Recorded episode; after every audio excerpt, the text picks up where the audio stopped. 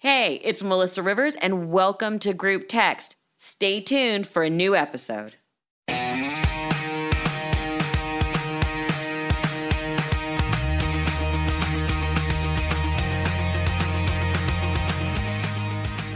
Welcome to Group Text. Sabrina and I are so excited to have our next guest, someone who I have known longer than either of us want to admit, and one of the loveliest, wonderful people I, I know and love and adore, Jack Osbourne.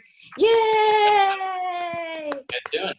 Good. How are you? I, you and I have talked about this before, but the finale of your show, Portals to Hell, is coming up. Yes. First of all, nice title. Well, you know. you know, it's kind of, uh, it's, you know, I, it, I, maybe we were just, uh, when we came up with the title, we were just thinking of what, what's to portal to hell right now. Okay. Tell me what this show is. I mean, I can tell you Portals to Hell sounds like, you know, a family gathering at my house. So, the show essentially is me and my co-host Katrina. Uh, we go and explore the most terrifying, sinister, evil places, alleged, you know, haunted locations. Let's let's rewind for a sec. Yeah, Jack, how did you become interested in the paranormal? I got interested in paranormal uh, as a kid watching X-Files. I was a big, like, X-Files nerd. Like, I loved that show. Me um, too. Me too. The best. The best. And uh, it just, uh, it was just a hobby. And in two thousand eleven, I did a show for Sci-Fi called uh, Haunted Highway. And it was like a paranormal investigation show that we shot all ourselves. Um, and it just kind of plugged me into this world. And then, you know, I did a couple things here and there. And then Portals to Hell kind of came came out about uh, last year. So it's, uh, yeah, uh, it's just, for me, I, I kind of represent the enthusiast on the show, and Katrina is like the lifelong expert investigator. Why the scariest places? Um, because it, I, I think, you know, there are situations where, you know, you go into these haunted investigations, or, and it's like the old woman that is in the rocking chair, and it's not, that's, I mean, it's scary, but it's not like terrifying. You're like, oh, wow, that's a, that's a friendly ghost. Um, and then there's places where it's like, no, stuff gets thrown at me. I've been pushed. I've been scratched. I've been, you know, and that's like, that's the stuff where like, all right, what's going on here? This is, this is a lot more, um, there's a lot more going on here than one would think. Have you ever lived in an actual haunted house? And I don't mean like Kelly screwing with you as a kid. Um, I think, uh, we, yes, I'm going to say yes. The house in England that we grew up in, family still owns. There's a lot of weird stuff that's happened there. Uh, it is a very old house. Um, and then the the house that we had in Malibu for a while, that place had some weird stuff going on. And the current owners actually messaged me uh, on Instagram a couple months ago asking me like, hey, what did you see when you were here? Because we're having all this crazy stuff happen. Wow. Does your whole family believe in ghosts? No, I'm like the outlier. Everyone thinks I'm crazy. Well, that's it. That's with your family. And I say this with all love because we've all known each other for a thousand years. And just like in my family, it's really a day to day on who's the crazy person. This is, this is so true. This is, it's like a sliding scale. Exactly. So the Malibu house, that's interesting because I've been in that house. What, what's gone on there? Um, I used to hear people, like, when I'd be there alone, I would hear, like, cupboards opening, and, like, it would sound like someone was in the kitchen while I was on, the like, the top floor. And then um, one time, me and my dad saw a woman walk down the staircase, um, and it was just him and I in the house. Actually, my mom was in the bathroom, but in the room that we were in. Um, really? Yeah. And then uh, doors would open.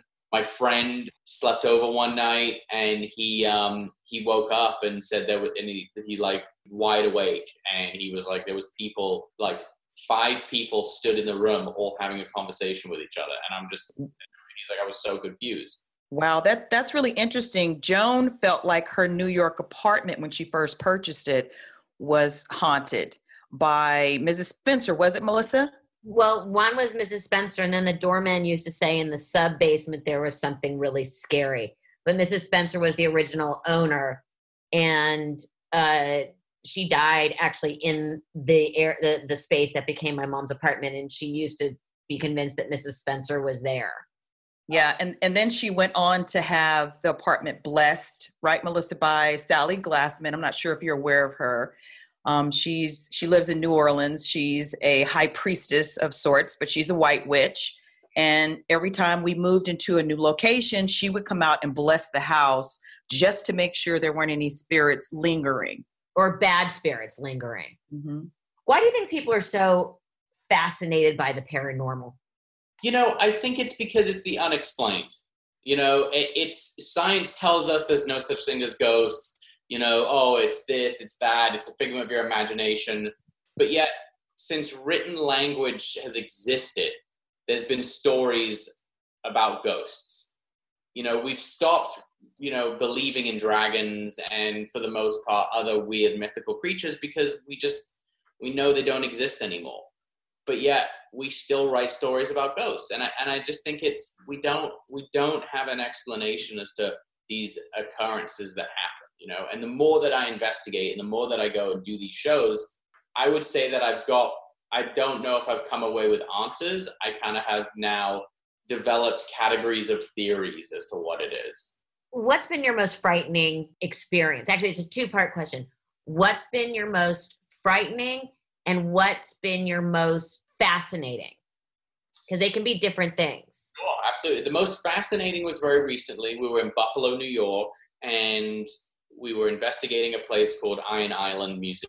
Iron Island is a part of Buffalo that, you know, was very industrial, and there was like a little community museum about the area. And allegedly the spirit that inhabits this location will turn a flashlight on if you ask it to. And so we set up an experiment and we put three flashlights down this hallway. I was sat at one end, Katrina was sat at the other, my co-host. And she said, turn the flashlight, you know, if something's here, turn the flashlight on. And the flashlight turned on. And wow. I can't explain that. I put the batteries in the flashlight myself. It was brand new. Like, it just doesn't make sense that I don't, I, it, I can't explain it. So that was the most fascinating. The scariest um, was when we were, uh, most recently when we were in uh, Texas, we were in Mineral Wells, Texas, uh, doing the Hill House. And what is the Hill House? The Hill House is this old house in, in this, it's just like an old wooden house, very unassuming. You would drive past it and never, so you just think that's an old rundown house. But supposedly a demonic entity inhabits it. And ooh, this place has been connected to, you know, it's a, it was the last known location of a girl who was murdered, and there's like a cold case still active about, you know, the people that lived in this house and whatever. There's a murder associated to it, and then a uh, at one point it's rumored that a satanic cult lived in this house as well. And what happened was we were in the top floor. We were, we'd had a really odd night investigation. Everyone was on edge. Everyone was kind of really pissed off and just like at each other's throat all day. And we were about to conclude the night investigation. And it sounded like someone took a baseball bat and smacked to the side of the wall on the outside of the house. And we're on the second floor, like, unless someone was, you know, on the roof or, you know, had the ability to fly. And it terror, like everyone in the room, like try to hide inside some box. Everyone was like, get me out of here. It was terrifying. Do you ever worry that these spirits will follow you when you leave? I, I didn't for the longest. I was like, that's B S. That's, that, that doesn't make sense. Like why, why would it, there's no reason to.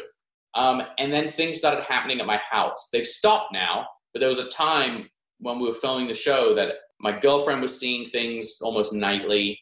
My kids were t- saying things to me.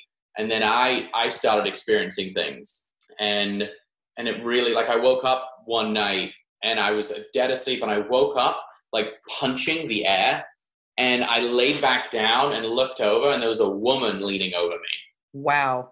Yeah. Did you, did you sage after that? So, yeah. And I was just like, I, I it was very odd. It was one of the weirdest experiences of my life. You mentioned earlier about coming back with bruises and scratches and being thrown around. Where where has that happened? So that's never really happened to me personally. You know, there are members of our crew. We were in the I guess the most notable for this season was that we went to uh, the Shanghai Tunnels in Portland, Oregon, and uh, one of my what are those? What are those? The Shanghai Tunnels were a network of underground tunnels in the city of Portland that operated from the eighteen hundreds until the nineteen fifties, and they were used as for human trafficking because getting Shanghai literally meant you were drugged and put on a boat that was going to China. And you would wake up thirty miles out to sea, and you essentially slave labor until, you know, your duties were done. Um, and this went on until the nineteen fifties. And so these tunnels were like this really nefarious ring of kind of modern day slavery and human trafficking. A lot of bad things happened, a lot of um, murders, and you name it, it went on down there. And so the tunnels allegedly are haunted because of it. So we were down there, we were doing a Ouija board, and my um, producer got scratched, had three clear as day scratches down his back. Wow. That, That's I mean, intense. That's intense. Yeah. I, you know, you have kids, and you were just saying you think you brought something home one time, and it wasn't like the friendly ghost at the Disneyland haunted house where you go through and at the end they're kind of sitting on your lap. How have you been explaining this to the kids? I kind of don't. One thing I don't tell them, though, is that, you know, a lot of people, a lot of parents will go down the road, oh, ghosts aren't real, ghosts aren't real. I kind of don't say that because we don't know if they are or aren't. You know, I mean, if if they aren't real, why are there so many people having these experiences? What is it? You know? Do you believe that a, cl- a house can be cleaned or cleared, or especially if there's negative spirits? Yeah, yeah, sure. I, I do. I just, I think it comes down to, like I said, I kind of have these categories of what I think hauntings are, you know, and I, and I don't always think that hauntings are a um, intelligent, you know, disembodied spirit. For the most part, I think hauntings are two things. The first being, I think there is some energy spectrum that exists that we don't know how to detect, but when we encounter this energy spectrum, it causes hallucinations. Um, that's what I mostly think that hauntings are. Um, it's kind of like people that live under power lines. They get headaches, they get nauseous, you know, they can have these crazy symptoms, and it's just because of the electromagnetic frequency. Mm-hmm. To say there's something out there that's not giving us hallucinations. And then the second part of uh, hauntings, I do think uh, environmental contamination, some kind of mold. You know, magic mushrooms, that's a mold that will make right. you. What if some toxic molds in these old, you know, rundown buildings has some hallucinogenic property to it and we just don't realize? Um, now, you kind of, if you sidebar those, you know, I do think that there is the ability to kind of cleanse a space and and kind of have a spirit move on if that's kind of what you, what, you know, what your intent is, just as I think that there's the ability to invite stuff in. Do you think there's more negative or positive spirits out there? I think there's probably more positive, you know, because if you base it on if these are spirits people, there's kind of, there's more good people than there are bad. Uh, you know, I guess that's just a matter of opinion though. So you've got the finale coming up and your family has been doing this watch party. Yes. And poor Sabrina lived through me producing and or being on a show and having to have my mother's opinion. How's that work out for you, Jack? the, the the thing that I actually was most offended was that they'd never seen my show. Really? I was like, are you guys serious? They're like, yeah, we, we just don't watch this kind of stuff. I was like... If you're opening, you know, if you're going to the opening of a box of chocolates, you expect me to attend. Like, do not wonder what it is I'm doing that takes me away from, you know, from the family for weeks on end. They're like, no. Yeah, they're like, well, we know you do ghost stuff. We just, we don't like this stuff. Scares us. We don't like it. I'm like, but you don't believe it. Okay, like, so who who's the biggest scaredy cat in your family then? Um, my mom. What she just does not like horror. She doesn't really like action films. She gets very, like, flustered. So, so when they're all sitting and watching, does your mother, I mean, I, I mean, we, our mothers knew each other. Mm-hmm. And I, I know your mom. How does she not give you notes? Um, I'm sure you're getting them, whether you want them or not. Here's actually what's happened is that my mom has kind of, she doesn't, I, I actually am worse. I will give my mom notes more than she gives me notes now. Oh, that's got to go over well. You know, it kind of does in some regards, because sometimes, you know, every time I'm right about something, it kind of adds like a, it's like a, you know, a chip. It like keeps, you know, the pile keeps getting bigger and bigger. And then she's like, oh, okay, sometimes, you know, he can, he can be right. Um, well, you know what? I know that Joan used to speak with Melissa about different things. Yes, she often opposed, but it's that cross-generational thing where you want to stay relevant. So you may ask, you know, your, your son or your daughter, hey, what do you think about this? Or what is blah, blah, blah, blah? Because they just don't know. They're like, what's that term? Yeah. And I'm sure you probably experienced that with your mom and dad as well.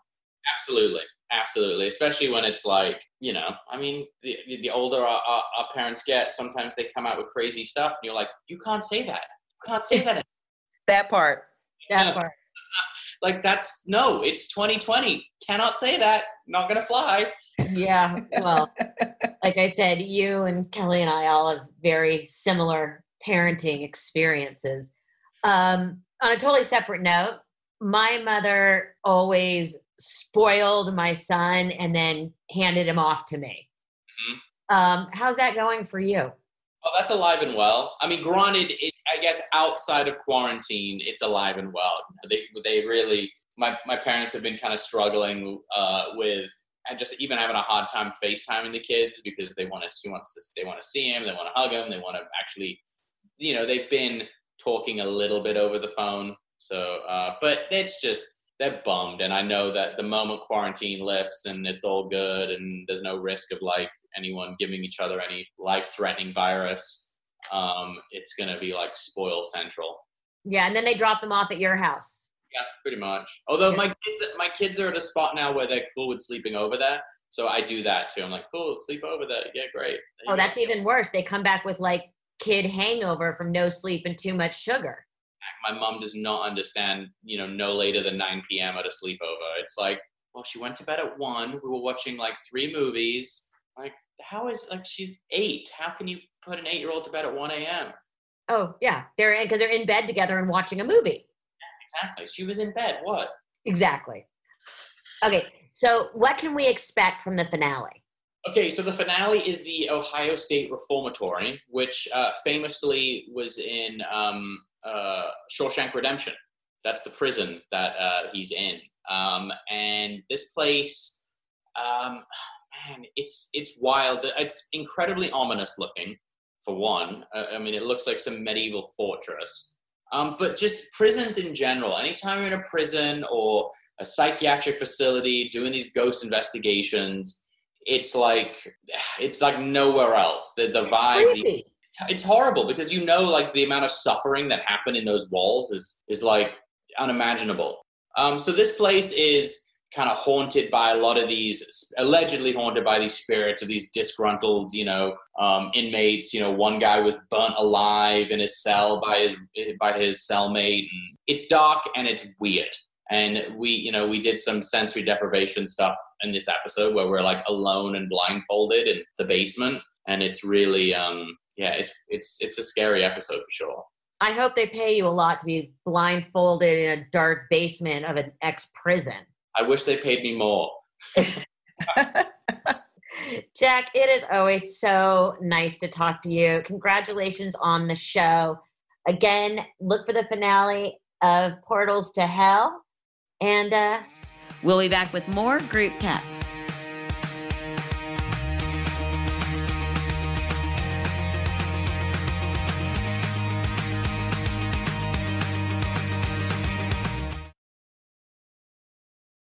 Welcome back to Group Text. Joining me now is Doctor Stephen Greer, a U F O expert. Uh, welcome. Thank you very much. Glad to be with you. The first question is, if, if you look at what the Disclosure Pro- explain what the Disclosure Project is. Well, back in the nineteen nineties, when President Clinton uh, was looking into U F Os, uh, they were not able to get any solid information. They were denied access. And so as a doctor, uh, I had been researching this subject for many years. My uncle uh, helped design the lunar module that put the first man on the moon. So I had a huge archive on this subject. And so I went up and briefed the director of the C I A for President Clinton. And I discovered that these projects were being managed in a way that was illegal and frankly criminal, and began to dig deeper and deeper down this rabbit hole and discovered that, in fact, uh, the subject was uh, being managed through what are called unacknowledged special access projects. So that's how I started in the nineties. Uh, it eventually overtook my medical career, and now I run a project to bring that information out and also train people to go out and observe these objects and uh, attempt to make contact with their occupants. And we're talking about U F Os. Yes, interstellar vehicles. Now, there are two types of U F Os. U F Os is sort of a catch-all phrase. It means anything you see, you don't know what it is, right? Because it right. says unidentified. In reality, there are two categories of these. Uh, and I have a document that uh, if we were doing video, I'd show you. It's a document from Ben Rich, the head of the Lockheed Skunk Works that developed the U two spy plane and all of these, that where he states in his own handwriting, dated nineteen eighty-six, that there are two types of U F Os. Ours, which are classified man-made anti-gravity vehicles, and extraterrestrial ones. So my specialty now is to focus on both, know the difference between the two, uh, try to train the public on this, but also uh, put together briefings for executives and uh, the government who, who frankly, you know, you would think, oh, well, he's the president or he's the head of the C I A, these people are being read in on or briefed on all this stuff. Right. I mean, when you say that President Clinton was allowed to, he was stopped. I mean, that seems a little absurd. That it is absurd, but it's the truth. It's an absolute outrageous, illegal operation. Who who would tell the president, no, you can't know about this? People in unacknowledged special access projects. And th- th- that's the proper term. You know, Trump uses the word deep state. But that is not a proper term. The proper term, just so we can educate each other, is an unacknowledged special access project. Now, there are lots of special access projects that are very top secret, uh, but the ones that are unacknowledged are completely off the radar and are being run without the oversight of the Congress or the president. So who's running them? Uh, well, there's a committee that deals with U F Os called the Majority Intelligence Committee, M A J I C. And I have a document from the National Reconnaissance Office that runs all the super secret spy satellites describing, uh, you know, some of these projects. And they're sort of run as a hybrid corporate government, very top secret organization that pretty much got out of control in the nineteen fifties. This goes back a very long time. This is why, you know, Eisenhower, who was a Republican and a general, said, beware the military industrial complex. He wasn't talking about the mainstream military Pentagon operations. He was talking about these unacknowledged special access projects, because in the nineteen fifties, when they began to unravel how these U F Os operate and realize that the disclosure of that would be the end of oil and the end of coal and the end of the petrodollar, of course, this would be a great thing for the earth and humanity, be it a bad thing if you control trillions of dollars in oil wealth. They said, look, we can't let the president and democracy have control over this too much. We're going to put this into a project that's so top secret that will increasingly leave the president out of the loop. And so that's why Eisenhower, unfortunately, he was, you know, was getting older and he was tired. He had been, you know, in World War Two, of course, as, as one of the, the main leaders of that uh, campaign, and he trusted people who betrayed the presidency, and it's it's been a not it's been a disaster ever since. So that's that's pretty much a, in a thumbnail what, what happened.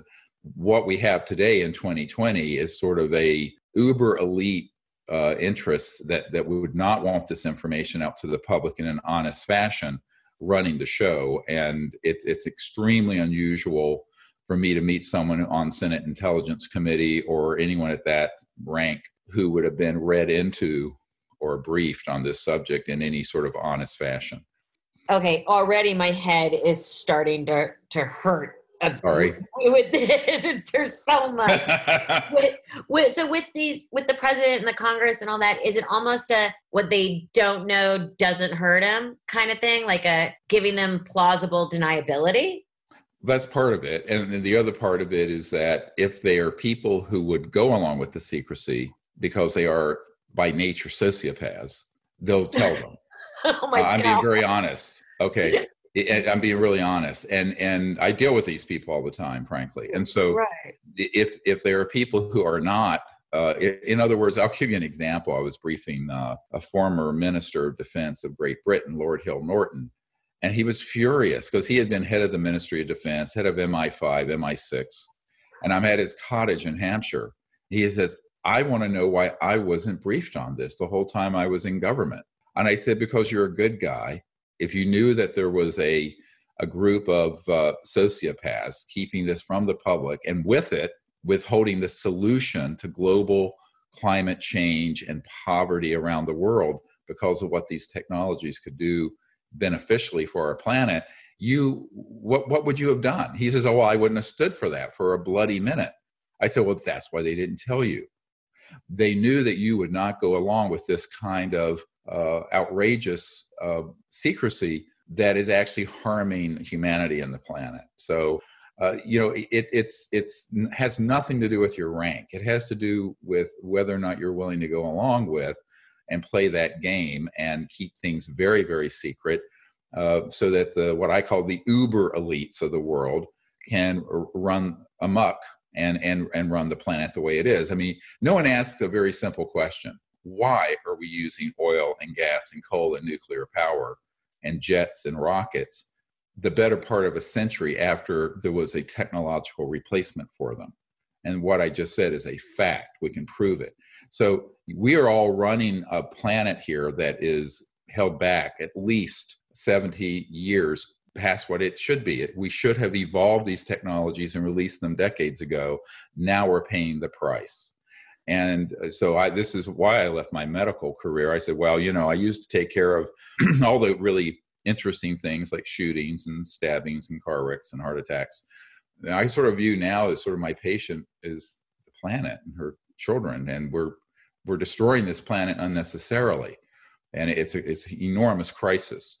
So that's that's actually why I left my medical career, um, personally. But you know what? We you know, we just have a movie that came out called Close Encounters well, of want, the Fifth Kind. I don't know if you've seen it.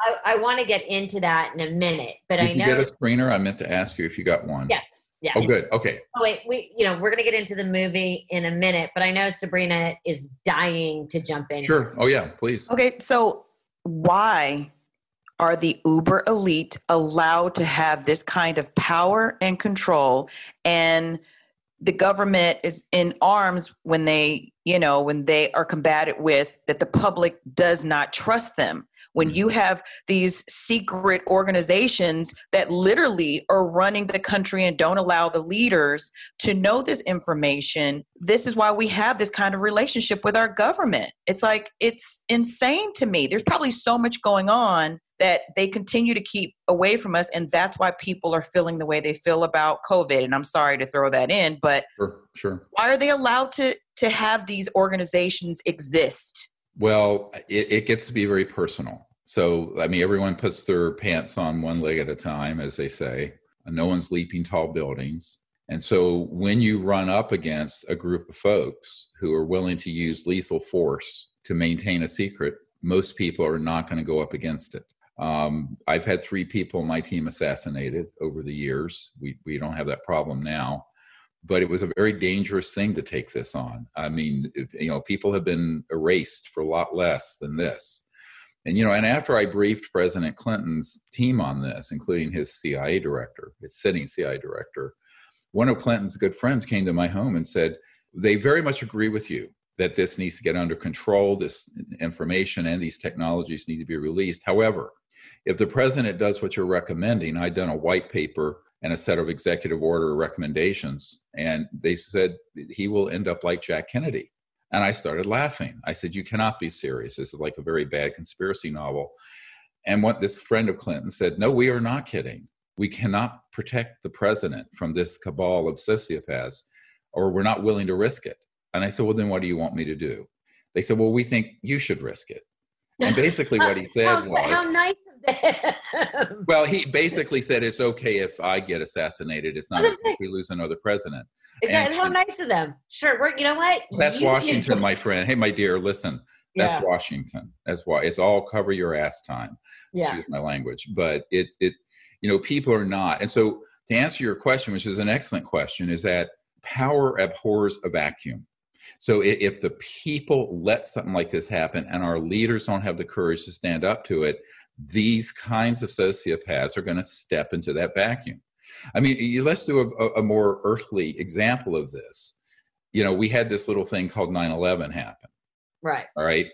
Uh, we, you know, and, and so Cheney and his henchmen, and Cheney's been on this committee for a long time dealing with the U F O issue as well, concoct all these weapons of mass destruction that are allegedly in Iraq, which did not exist. They just ginned up the evidence. Based on that, our nation stampeded into a catastrophe, invaded Iraq, millions of people dead, if you count Iraqis and others as humans, not just American lives, and trillions of dollars wasted on a complete ginned up fake um, situation where, you know, obviously Saddam Hussein had absolutely nothing to do with Osama bin Laden. Um, so he was a more of a secularist. He certainly wasn't a fundamentalist Islamic terrorist. And yet the Patriot Act got shoved through because we were all scared to death. And the next thing you know, we're in Iraq and, and we're still there. So the problem is, is when people do not put their foot down and stand up to these kind of forces, the warmongers and the profiteers, you know, our, our nation gets stampeded and the world gets moved in a direction that it shouldn't be in. So it really has to do with individual courage, people willing to stand up together and do the right thing. Um, unfortunately, the reason most people don't like politicians in government is that there are extremely few people in government willing to do this on something controversial and dangerous. That brings us to sort of your movie. Um, right. It's about Close Encounters of the Fifth Kind. Right. We all know from the movies the third kind. Right. I somewhere along the way have missed the fourth and the fifth. Okay. Well, yeah, to go the, uh, the fourth or when someone has an experience where they're taken on board one of these U F O E T craft, which doesn't happen often, but it has happened. And then the fifth kind is when a team of people uh, sort of serving as d- diplomats from Earth go out and attempt to make contact. So I founded Close Encounters of the Fifth Kind as a research project, uh, well, it's exactly thirty years ago in nineteen ninety. You're going to have to explain this to me in mm-hmm. like baby steps and sure. like I'm an idiot. So you're saying that there's, what, what, what do we call them? Extraterrestrials? What's what's the proper term? Yep. Living um, um, among us? Life no, forms, no, other life it, forms? They're so it's extraterrestrial not like men life forms. In, it's not like Men in Black. Oh, no, no, you can just, everything in Hollywood is rubbish, um, unfortunately, except Close Encounters of the Third Kind was a docudrama. Right. Spielberg based that on uh, what Doctor J. Allen Hynek, who headed up the Air Force Project Blue Book, uh, studying U F Os, got him into Wright-Patterson Air Force Base and showed him the files. So most of what is in that movie is actually based on events that were actually did happen, but then were fictionalized by by Mister Spielberg.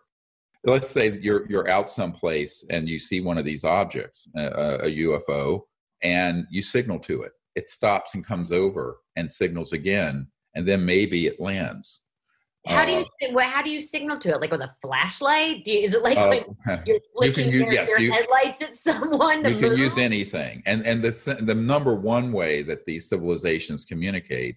And this is, gets into the whole last half of Close Encounters of the Fifth Kind, this documentary, by the way, which is, uh, I think it's, it's been pretty much number one on iTunes and Amazon for the last month, is the use of consciousness and non-locality in quantum physics. And what does this mean? It means that if you, we're, we're talking on this thing at the speed of light, right? Right. That's what the speed of light is, one hundred eighty-six thousand miles a second. That's really slow, though, because if you're from, say, the Andromeda galaxy, and in this movie, you'll see a photograph of this E T from Andromeda, that's two and a half million light years away. So at the speed of light, just to say hello and get the message there one way would be two and a half million years. So these civilizations have technologies that would look like an electronic system that are interfacing with quanta of thought, consciousness and thought. So this, of course, is what Elon Musk, you've heard of his Neuralink project where he's developing technology so you can think to your computer, not touch it, and it turns on and does things. Well, he's not there yet. But I have news for Mister Musk. Civilizations that are one hundred thousand to several million years more developed than we are have that as easily as you and I turn on a light switch or pick up our phone and talk on our smartphones. So, so we're dealing with civilizations that have technologies so that when you see one of these objects, you can send a thought to it. And if it, with intention and clarity, they will receive that thought as if you signal to them with a laser or an S O S code or what have you. So this gets into the deep pond of uh, the deep end of the pond, dealing with what does it mean to be interstellar? And I think more interesting, what does it mean to be human? Everyone thinks this is so exotic, but it really isn't. People have had telepathic experiences. People have had lucid dreams of the future. Uh, there's a C I A program dealing with remote viewing, where they have trained people to use consciousness to see what was going on in the Soviet Union, for example. I know all those remote viewers from the C I A personally, a lot of them. So this is something that's another one of these hidden sciences that doesn't get much mainstream exposure because, in my opinion, the government really doesn't want people to know how powerful each and every one of us are. How have you come to these conclusions? Through experience. Research, practice, empiricism. You know, the foundation of science is empiricism, right? Observing things and studying them and then checking them and confirming it. Uh, and that's exactly how we've developed this. When I, my own personal experience began with a close encounter of the fifth kind in nineteen seventy-three. And what was that? Well, I was up in the mountains of North Carolina, and I was meditating up on a mountain up above this little town of Boone, North Carolina. And uh, it was a before sunset, and I saw a U F O right before I was to sit to meditate. And it now, was did a, it look like what we think of a U F O looking like? Well, they, they're in all kinds of shapes, disc? But this one was a disc-shaped, metallic, seamless. Similar to what you saw, the, the Pentagon footage that re- was released recently that we were chasing. And that object is exactly like the one I'd seen when I was eight. So I thought, oh, well, they're back. I didn't think anything about it. I'm an eighteen-year-old guy, you know, so I'm going, cool. Um, so I just see it, and it's there, and it, it doesn't move away like a plane would. It just dematerializes. It literally vanishes in a clear blue sky in October nineteen seventy-three. So I went, wow, that's really cool. So I sat down and meditated, and I had this very deep meditation, at the end of which I was in this really expanded state of mind and peacefulness. And there was a an E T that was a few feet from me, although I thought it was a deer standing on its hind legs. So they had beautiful deer-like eyes, and it came over and touched me on my right shoulder. And I had a, an experience where I was on this craft for about three or four hours, seemed shorter. And we sort of worked together, these E Ts and I, creating this technique of remote viewing, contacting them using consciousness. And I didn't know what it would ever be used for. But as time went on, I discovered this is something that people need to learn about. So that's the, the thrust of the movie, takes us from what the unacknowledged special access projects are doing, which is all hoaxing stuff to scare us, basically. Things like alien abductions and mutilations. Those are all being done by the intelligence community. And what is actually going on with the, the E Ts, and how do you make contact? And I always tell people, you know, this problem isn't going to be solved in the Oval Office. No. It's going to be solved by the masses of people out here. But the masses of people have to understand, when you're dealing with an interstellar civilization, and it took me from the age of eighteen to well into my, you know, twenties, thirties, forties to understand what kind of civilizations uh, might be interstellar, and how do their technologies work? And they're not using twentieth century Earth technologies. Why should they? They're using their technologies, which are highly integrated into consciousness and thought, because that's the only way that you can communicate across the vastness of interstellar space. So, Doctor, you've likely spent much of your career being called crazy or a quack. How do you combat that?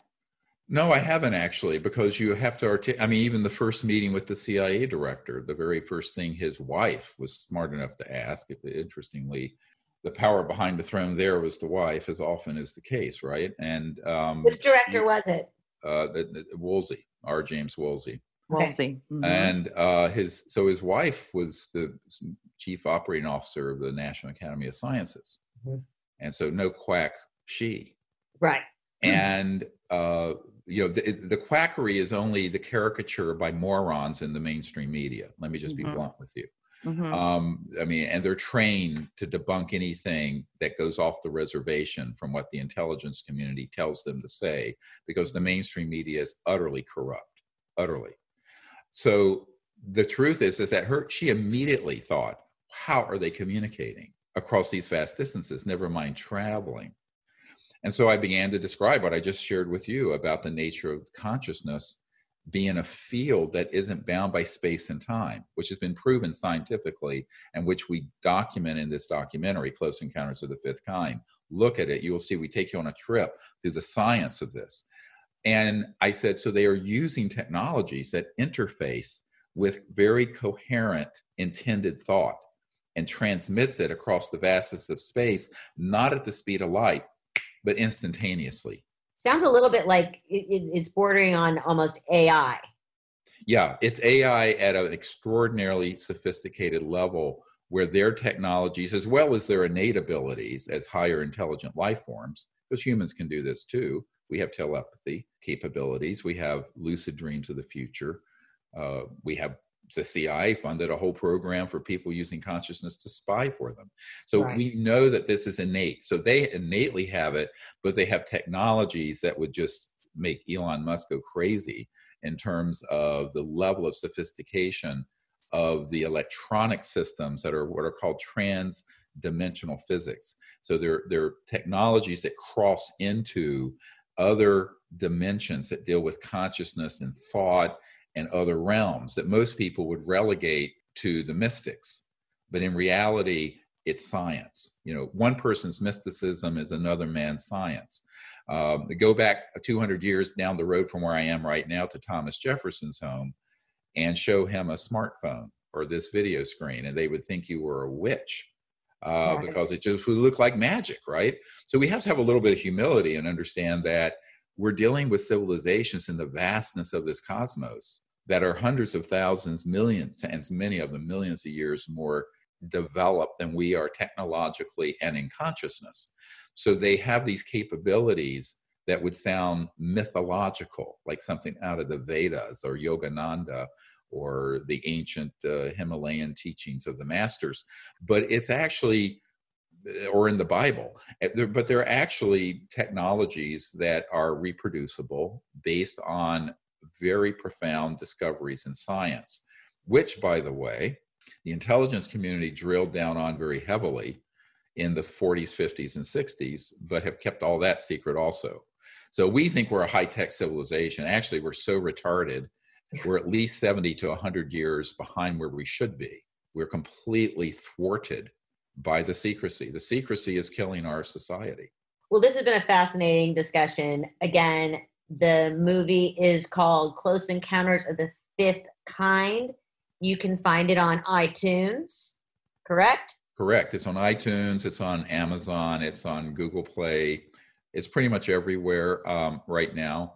And there's also an app. So if people want to get trained in how to remote view, if you go to the app store, you can get, there's something called C E five Contact app, and it actually trains you in the meditation and the remote viewing and how to set up a team to do this, which has been fun. So a lot of people on lockdown have been doing this kind of with Zoom groups and having amazing sightings and experiences in their neighborhoods. And it's really a lot of fun.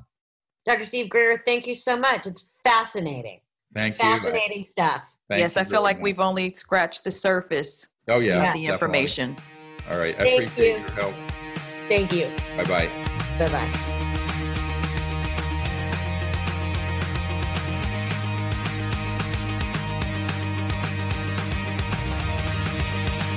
Thanks so much for joining us. I'm Melissa Rivers, and this has been Group Text.